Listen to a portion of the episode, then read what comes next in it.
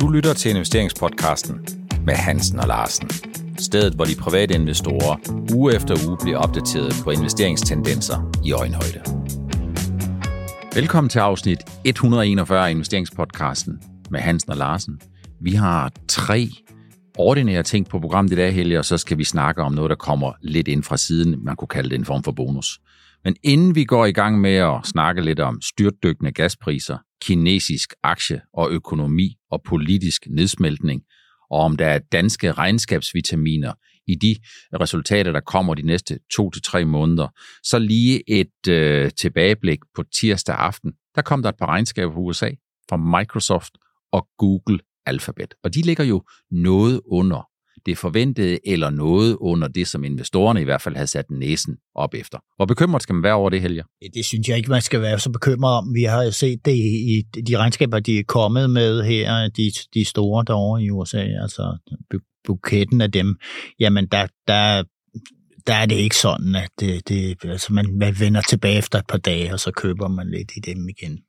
Så stærk dollar, er lidt et problem for de store amerikanske selskaber, når de skal regne deres eksportindtægter, de penge, som de tjener uden for USA, hjem til amerikansk valuta, svag vækst, risikoen for en recession, jamen det er jo bare noget af det, som man er nødsat til at leve med. Og jeg tænker et langt stykke hen ad vejen, Helge, investorerne har jo de seneste måneder og kvartaler været optaget af dels at håndtere nøgletalsrisikoen på grund af stigende renter, og nu også en recessionsrisiko. Jeg tror sådan set ikke, at den risiko den er steget. Jeg tror bare, der bliver mere fokus på vækstdelen af de to udfordringer. Ja, og så kan det også ske det, Per, at når øh, hele verden brænder, og der, væksten den falder over hele verden, så kan det også ske det, som man som, som investor siger, ja, men de selskaber, jeg investerer i, de her store vinder, de bliver jo trykprøvet nu, og de bliver stresstestet nu kommer de igennem med hederlige regnskaber, men selvfølgelig ikke den vækst, som man kunne ønske sig. Kommer de igennem med det, jamen så kan jeg som investor godt sætte tingene lidt på hold, blive mine aktier, og så vende på til bedre tider. Så jeg tror, der kommer til at ske et udskillelsesløb, hvor man fokuserer meget på det her. Kan de virkelig klare de her, den her stress, der kommer? Kan de virkelig kan de virkelig klare den alvorlige trykprøven, en recession giver. Og det vil man, der vil man se et udskillelseskapløb. Og allerede nu synes jeg, at der er en tendens til, at de store, de, de, de skal nok vinde. Og øh, det tror jeg også, at investorerne fortsat vil øh, regne med. Det er endnu en gang god idé at være understreget. Det er jo ikke en anbefaling om at købe eller Slet sælge ikke. Microsoft eller Google eller nogle af de andre selskaber, som vi har med her.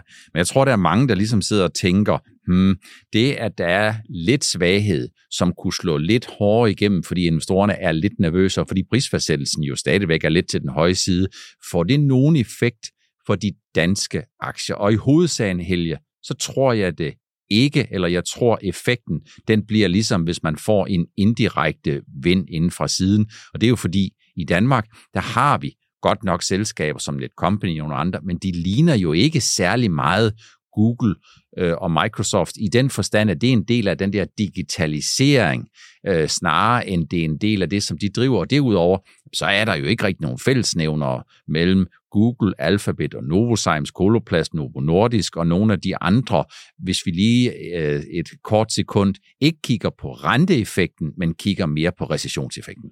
Ja, altså jeg vil sige til dig her, jamen vi, vi har jo oplevet før, at uh, nogle af de her giganter, blandt andet Facebook, har fået nogle ordentlig hook og Netflix, men vi så ikke nogen spillover-effekt på det, de danske aktier, sådan andet end at det selvfølgelig er der noget panik om morgenstunden, når man, man ser indekset er faldet, når nogle af de store er faldet. Men ellers ikke, det tror jeg heller ikke. Det, det er du ret i. Vi har jo rigtig gode life science-selskaber, og så må man sige, vi har jo Novo, som øh, er åbenbart den oplevet mest sikre havn i Skandinavien her i, i 22. Ikke?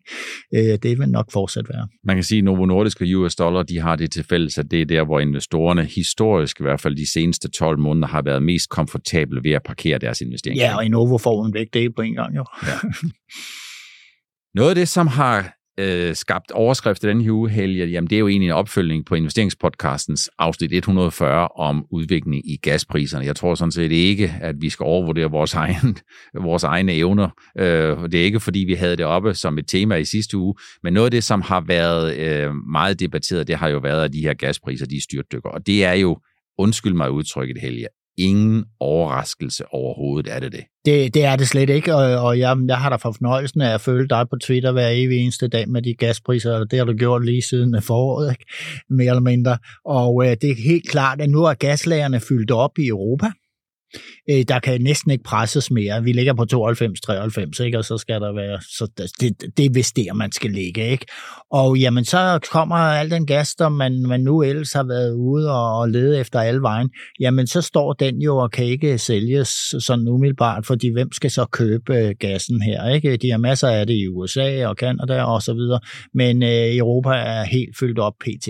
Så selvfølgelig skal spotprisen falde, men vi skal jo lige bemærke, at den prisen på den lange bane stadigvæk øh, ligger noget højere end, end den spotpris, som den, der vi er dumpet ned på nu. Ikke? Så det er helt naturligt. Så nu ser og vi får medvind på cykelstien, fordi at øh, det er lykkedes Europa at spare på gasforbruget øh, på nær et par enkelte lande. Jeg tror nok, at Italien og Frankrig har brugt mere gas, end man regner med. Men ellers har resten af Europa altså sparet godt. Og så har vi det her, vi har en mild oktober, det hjælper virkelig godt på, på forbruget, og det bliver holdt nede. Og så er der den spillover-effekt på elpriserne. Den sammenhæng, der er med gas og det der, det kan være svært gennemskueligt, men, øh, men øh, elprisen falder jo øh, tilsvarende næsten. Man kan sige, at alle de der ting, som øh, jo var gældende i august måned, da der var nogen, der foretog nogle panikkøb, jamen de er, dem har jo vendt en over x. Man kan sige, høje energipriser på gas, det betyder mindre efterspørgsel. Det betyder mere substitution mod andre kilder. Øh, og, og noget af det, som jeg jo synes har været det allermest mærkelige at følge med i, jamen det har jo været, at der er nogen, der har sagt, hvad nu, hvis vi får en varm vinter, kunne det så ikke være et risikoscenarie? Og det er jo simpelthen bare nonsens, eller undskyld, en kold, kold, ja, ja, en kold vinter. Og det er jo simpelthen nonsens. Ikke fordi vi ikke kan få en kold vinter, det ved jeg ikke noget om. Men dem, der snakker om det, de ved endnu mindre om det. Det er faktisk lidt det, der er, er problematisk. Fordi når vi er midt i en global opvarmning på den nordlige halvkugle, så er sandsynligheden for, at vi får en varmere end normal vinter, den er væsentligt større end sandsynligheden for, at vi får en kold vinter. Og det er jo et udtryk for, Helge, når vi ser de her størrelser, når vi ser aktier, der er gået dramatisk ned, så sidder folk og kigger på risikoscenariet og siger, vi kan ikke udelukke, det kan gå lavere. Og når aktier er steget rigtig, rigtig meget, så siger man, jamen vi kan jo ikke udelukke, vi ikke har set top nu. Og det er jo sådan set bare en lineal forlængende fremskrivelse af det, vi lige har set. Det har jo ikke meget med analyser at gøre. Nej, altså men, man skal jo også tænke, man, man skal trods alt tænke risikoen ind for, at, at for, for, for, når du har en global opvarmning, så får du også ekstremt vejr. Så du kan sagtens risikere at få en ekstrem kold periode midt i alt det her, øh, for eksempel januar og februar. Det kan man sagtens gøre, men hvis du tager, øh, men det har været en varm vinter, hvis du tager det over en halvårsperiode. Ikke? Så, så det kan man sagtens, og så kan der komme et stort øh, gasforbrug, og så har man så nogen, der kan fylde ind og alt det der. Så man skal tænke det hele ind, men en generelt kold vinter, det får man jo ikke i, i de her tider, det tror jeg heller ikke. Så man kan sige, det er jo ikke nogen garanti for, at gasprisen ikke kan stige igen. Det kan de meget, meget vel. Det er mere, man skal... Det kan, de kan stige fra den her sportpris, vi ja, har nu. Det så mere man skal huske at tage udgangspunkt i, hvad det er for nogle faktorer, der gælder. Og det er jo, som du siger, Helge, det er varmt vejr, det er efterspørgselsdestruktion, det er substitution. Det er de her skibe, som sejler rundt i Europa, og som gerne vil offloade noget af den LNG. Øh, og hvis ikke de kan komme af med dem til de lager, som er næsten fyldt op, så skal de jo formentlig lege det skib en dag mere og skal de lege det skib en dag mere, eller to, eller tre, eller fire, så kender jeg ikke dagsraterne på sådan noget, men sådan noget er jo ikke gratis, fordi efterspørgselen efter skib, der kan sejle og transportere LNG fra USA eller fra Mellemøsten til Europa, den er jo steget en hel del. Så derfor så passer pengene og det hele sammen. Det betyder ikke, at vi ikke kan komme til at se en effekt på naturgaspriserne. Det kan vi sagtens. Men det betyder også, at når det er sådan, at vi i Danmark ser, at naturgaspriserne også falder, så er det jo fordi, de falder jo i Europa, og det er også der, hvor den har en spillover-effekt til elektricitet. For når vi udveksler øh, elektricitet, så gør vi det jo med Holland, med Tyskland, med Norge og med Sverige, gas. Ja. som bruger gas. Og derfor så er de her ting, de er nært forbundne. Så jeg tænker jo, at det her det er gode nyheder, for så vidt angår forventningerne eller håbet om, Helge, er vi lige nøjagtigt nu er der, hvor inflationen den topper. Og det er jo fordi, kigger du på fragtraterne på container, så peger det nedad. Kigger du på stålpriserne, så peger det nedad. Kigger du på energipriserne, så peger det nedad. Og det første, hvis vi skal tænke på, der peger nedad, det var jo sådan set fødevarepriserne, som er, er gået nedad. Og, og når tingene går ned, så, så går der jo der er en lagging-periode, fordi man har lager af, af, af, til høje priser. Ikke? Øh, så, men, men det er en fantastisk god start. Der er så mange parametre, der falder pris på samme tid. Det betyder jo ikke, at inflationen den lige pludselig går fra 6, 7, 8, 9 og 10 procent til 2, 3 og 4. Ting tager desværre alt for lang tid. Men når man kigger på nogle af de ledende indikatorer, så peger det i retning af, at det her det kan godt komme til at gå ret hurtigt, og måske også hurtigere end dem, som er mest negative, de frygter. Kinesisk aktienedsmeltning, autokrati. Et autokrati er en styreform, Helge, hvor der er en enkelt person, som har alt for meget eller næsten uindskrænket magt. Det er vel det, som får udenlandske investorer til at panikke i de kinesiske aktier, eller hvad? Ja, det kan man, det, det kan man roligt forestille sig, fordi at Xi Jinping, han har jo forstået med det her, øh, øh med den her omgang, med det her til store øh, fællesmøde, de lige har haft, øh, så har han forstået at rydde al, alle dem, der har forstand på økonomi, de er faktisk ryddet væk i den her rådgivergruppe, som er omkring ham. Øh, man har virkelig sat dem ud på sidelinjen, og øh, og, og, og man kan jo frygte gevaldigt for, for udviklingen i Kina. Altså, de har jo en boligboble, de har deres vækst over, kan man overhovedet stole på, den kommer op i gear. Deres arbejdsstyrke falder jo hele tiden, ikke? Og, øh, og investeringer falder. Og det, det er altså slemt. Øh, investeringer falder i Kina, det kan man, har man jo set i, øh, i en længere tid. Ikke? Og så har de den her covid-politik, som Sida Peng simpelthen er så glad for, at man bare lykker hele store byer ned. Og det er altså ikke sundt for tingene derude. Så, øh, ja, og så er der den der krigs, øh, underliggende krigstrussel, øh, de vil gå ind i Taiwan og sådan noget. Der, der er alt, rigtig mange ting. Jeg tror, geopolitisk, der, der har vi nogle udfordringer, dels med Ukraine og Rusland, men saftsus også for, på Kina og, og Xi Peng. Hvis man har en rigtig dårlig dag, så kan man sige, at en dag, hvor aktiemarkedet falder en 2-3 procent, så sidder og tænker på, at Kina er jo ikke det eneste autokrati i verden. Altså Mellemøsten ser jo ja, ja, sådan nogle det tanker. har vi jo vendt os til. Og, og Rusland og ting og sager, så det er, det er jo ikke godt. Man kan sige, en gammel strofe fra en ørehænger i 80'erne, hvis investorerne havde taget udgangspunkt i den og håbet på, at den kinesiske ledelse havde sagt, sig du kan lide mig, så må man bare sige, det er ikke øh, det, som er kommet ud af det. Øh, hvis man kigger på de kinesiske aktier, jamen øh, så kan man sige, at øh, mainland China er faldet. Vi kan se, at Hang Seng-indekset er vel blevet sendt noget, der ligner en 10-15 år tilbage.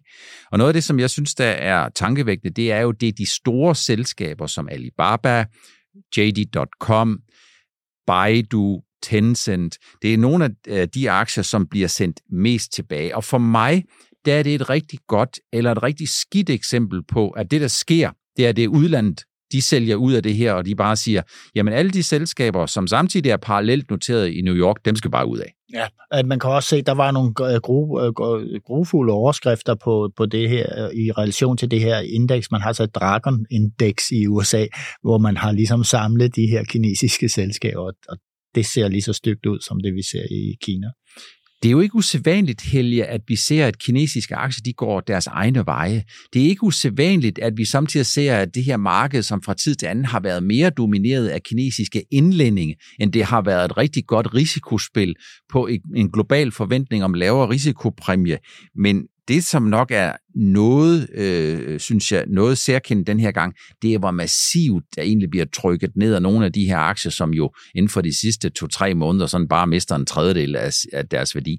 Er det øh, et udtryk for, at man bare er i en kapitulationsfase? Øh, Ja, og så også, at øh, hvis vi ser på, på mainland eller Kina som, som, som aktiemarked, så er det jo, øh, det er jo en kultur, der ikke er Jamen, den er, den er præget af, af meget volatilitet, fordi jeg tror, der mangler rigtig mange stabiliserende faktorer over en bred kamp. Altså ligesom vi har pensionskasser og fonde og alt muligt. Der tror jeg, at den der centralisering, man har lavet derovre, pengestrømmene og sådan noget, og solide banker, og sådan, den kan vi ikke rigtig stole på. Øh, øh, men øh, de har jo tidligere bare stoppet handlen i en periode, og så er alt blevet godt igen. Ikke? Men øh, nej, det er ikke et sundt aktiemarked, de har det over. Det har åbenbart smittet af på de noteringer, der er i USA. Når man kigger på det globale billede, så ser det ud som om det, der sker i Kina, det er made in China. Men det betyder ikke rigtig noget for de amerikanske aktier, for de europæiske aktier, for de danske aktier. Har det ikke altid været sådan, Per? Jo, for jeg, jeg får faktisk samtidig det der spørgsmål, betyder det noget i en global kontekst? Og så kan man sige, ja, det gør det. Det betyder noget, øh, tror jeg, risikomæssigt, fordi det vi ser her og nu, det er, at risikopræmien den giver sig i kinesiske aktier, men det er jo også et vidnesbyrd om, Helge, at Kina de har nogle ambitioner, storpolitiske og andre ting, som kan komme til at spille en rolle for alle de virksomheder, som er ret store i Kina. Og det er der jo faktisk ikke rigtig sådan for alvor nogen, der tager notitsag. Det er vel øh, lidt en far, et farsnæl, er det ikke det? Jo, det er det, men altså, per, altså, hvad jeg hører af folk, der prøver at komme ud af Kina med deres produktioner, så, så jeg har et, et etikettrykkeri, som jeg bruger, som, hvor de får det hele fra Kina. De leder med lys og lygte efter at, at få, en, for, for ligesom produktionen flyttet et andet sted hen, Vietnam, eller hvor de nu tænker på, ikke? eller tilbage til Europa, men det er dog for dyrt. Ikke?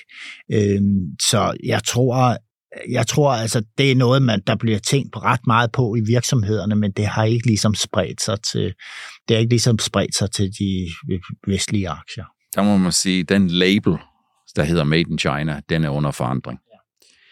Vi er godt i gang med, og midt i den danske regnskabssæson, Helge. Jeg har taget nogle enkelte selskaber ud, ikke fordi jeg vil fremhæve dem, ikke fordi det er et udtryk for at købe eller salg, men fordi det er der, hvor jeg tror, der blandt andet kan komme til at være lidt dramatik. Og skulle jeg nævne nogle af de her selskaber, jamen så er det jo for eksempel selskaber som Danske Bank, der kommer nu her allerede på fredag den 28. Det er Vestas, som rapporterer den 2. november. AP Møller, som også kommer den 2. november, Netcompany, uha, den er gået lidt lavere de seneste par år, som kommer den 3. november, Pandora den 11., Store Nord øh, kommer efterfølgende, og så kommer der Rockwool. Så generelt set, jamen så tror jeg jo, at der er god garanti for, Helge, at vi får, ligesom vi plejer, vi får en fornuftig regnskabssæson, fornuftig i den forstand, at aktiekurserne er kørt ned, forventningerne er relativt moderate, og risikoen for, at vi i det generelle tilfælde får nogle regnskaber, som ligger væsentligt under øh, forventningerne, er vel egentlig ret lille, når man kigger på, at forventningerne er kørt ned? Ja, det har du selvfølgelig ret i, men der kan jo, altså, jeg prøver, jeg prøver i, når jeg sådan ser på de her regnskaber, der kommer nu, så prøver jeg lige for sådan at bare sige, at business casen intakt i det her? Øh, kommer de videre igen, igennem den her eventuelle, eller det, det får vi jo, og det er vi jo i, en recession, ikke? Kommer de sundt igennem den her? Har de noget at stå imod med? Og det er det, jeg kigger på, hvor man alle sammen. Nu kom der DSV øh, i går, og det var jo forrygende. Og hvad meldte det ud? Nå, jamen, det kan blive besværligt i Kina med havnelukninger, det kan blive besværligt. Vi klarer den vi klarer den. Og det er jo virkelig noget, investorerne de var glade for at høre, at jamen, selvom der er recession i verden, ja, hvad så? Det kommer jo en gang imellem, var meldingen derude fra DSV. Ikke? Øh, og de her har selvtilliden i orden, og øh, de skal nok finde ud af det på den ene eller den anden måde. De er meget agile og kan skifte om. Og det kigger jeg jo meget på, på det, de selskaber kommer nu. Lige med Vestas er jeg jo meget interesseret om, hvad melder de ud om det her med prisforholdelserne, de sender, kan sende den videre. Hvad melder de ud om, hvad det betyder med talpriserne falde, og de her fragtpriser falde over hele verden. Der skal jo over nogle vindmøller, der, øh, møllevinger, der skal faktisk rundt i, rundt i systemet. Ikke? Hvad melder de ud omkring det? Øh, og det håber jeg, at vi får en fyldesgørende forklaring på, og ligesom de andre selskaber kommer de med en god forklaring på, på hvorfor det har præsteret dårligt, eller deres guidninger laver, jamen så, så er vi villige på det kursniveau, vi har nu, til at tilgive selskaberne. Jeg tror, Helge, desværre, at jeg er nødt til at sige, at jeg tror ikke, du får svar på de spørgsmål. Og når du ikke gør det, så er det fordi, Vestas har jo øh, leveret øh, fuldstændig ligesom industrien har leveret øh, i 2022 helt forfærdeligt, presset af for få ordre til for lave priser med for høje inputomkostninger. Og jeg har også fulgt lidt med i udviklingen i stålpriserne, og stålpriserne, de går altså, de går altså lavere. De går markant yeah. lavere. Men det bliver jo formentlig først noget, som for alvor bliver et tema, når vi kommer frem i 2023. Og jeg tror jo desværre, at Vestas, i stedet for at fortælle at deres langsigtede 2025-planer om en profitabel 10% EBIT-margin stadigvæk er intakt, så tror jeg, at de vil forsøge at gå lidt under radaren og så sige, ja, vores forventninger er stadigvæk 0 til minus 5 øh, på EBIT-margin, og vi, har, vi tror stadigvæk på 14,5 til 16 milliarder euro i omsætning. Men det alle sidder og kigger på, det er jo, hvor mange år der får I, for, har I held med at få hævet priserne, og hvornår kommer vi til at se, at det, at man læsser sådan nogle øh, naceller og nogle møllevinger op på et skib og sejle dem jorden rundt, det både sker til nogle lavere fragtomkostninger, men også at stålpriserne de kommer til at have en positiv indvirkning. Og du mener ikke, at de vil komme med et hint om det her? Det, det, altså, det vil jo være helt naturligt den her situation. Det, hvis man er kommunikationsrådgiver derude, så vil det være nummer et i grønspættebogen, at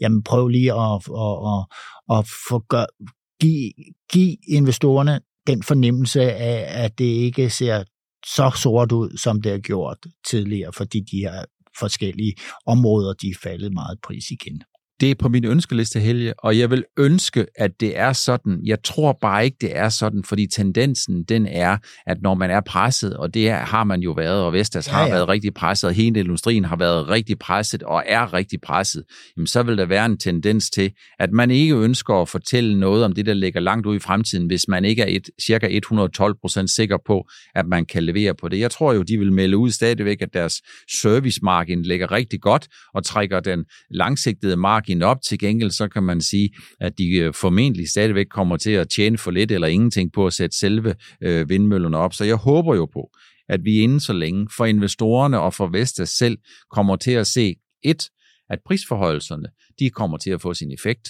To, at vi får det her ordreboom, som der, kan, som der ser ud som om, der skal komme inden for de næste fem år med alle de her offshore windparker, der skal op, og som nu øh, i samarbejde mellem Ørsted og CIP skal sættes op uden støtte. Det er for mig sådan rigtig breaking news, for hvis man hele tiden skal vente på, at der, at der, er no, at der kommer støtte, så skal man næsten ligesom Godot, så skal man vente på, at politikerne de kan tage stilling til noget, og så ved vi, at så kommer der alt for mange særinteresser og alt for lidt økonomiske gulerødder på bordet, og det ja. smager ikke godt. Ja, og når du lige nævner også den her sammenhæng, og det, de her planer, der er lagt på bordet her i de seneste dage, så må man sige, jamen at kunne få de her ting op til, i, til 27, tror jeg, de nævnte, det er jo helt fantastisk. Det er jo bedre, end man overhovedet kunne forestille sig for bare en uges tid siden.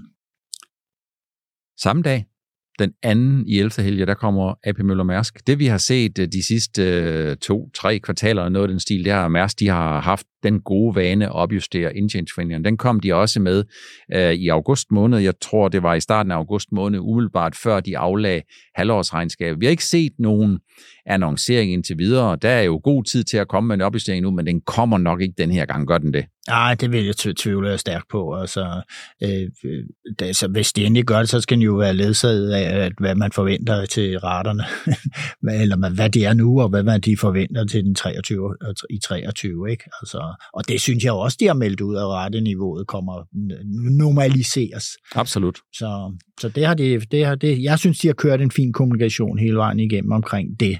Men øh, det er klart, de kommer jo med et fantastisk regnskab for 22, ikke? så det bliver nok det sidste gang i, i et par år. Så når jeg siger, at øh, der kommer formentlig ikke en førtidig prognose, så er det ikke, fordi den ikke kan komme, og så er det heller ikke, fordi det er noget, I skal handle på overhovedet, men så er det, fordi når AP Møller Mærsk er kommet med så mange opjusteringer, så sker der det, at analytikeren ligesom siger, at hvis de er blevet positivt overrasket otte gange, så begynder de at lægge en lille smule ind i estimat estimaterne, og så er det også sådan, at hvis man kigger på spotraterne, jamen så er spotraterne, de er altså ikke kun faldet lidt, ikke kun faldet noget, de er faktisk faldet en hel del.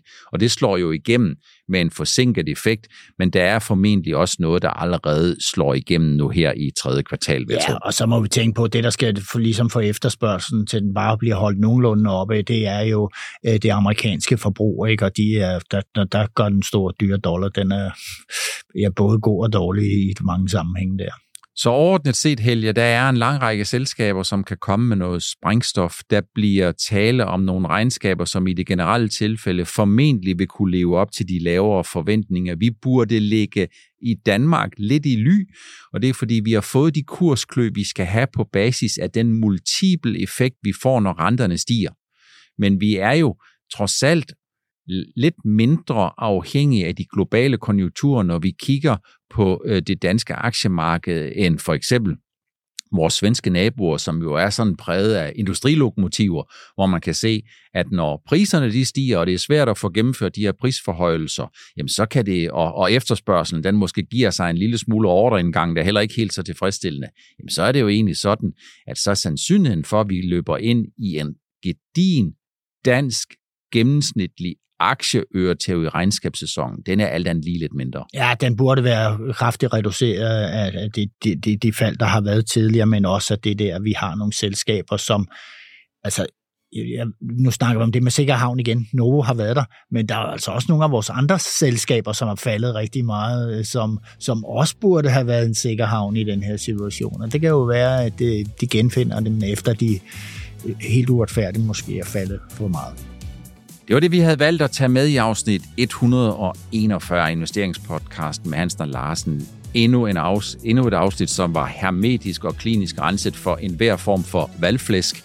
Jeg håber, at I får et godt valg, og I så ønsker at lytte ind og tune ind i næste uges afsnit 142.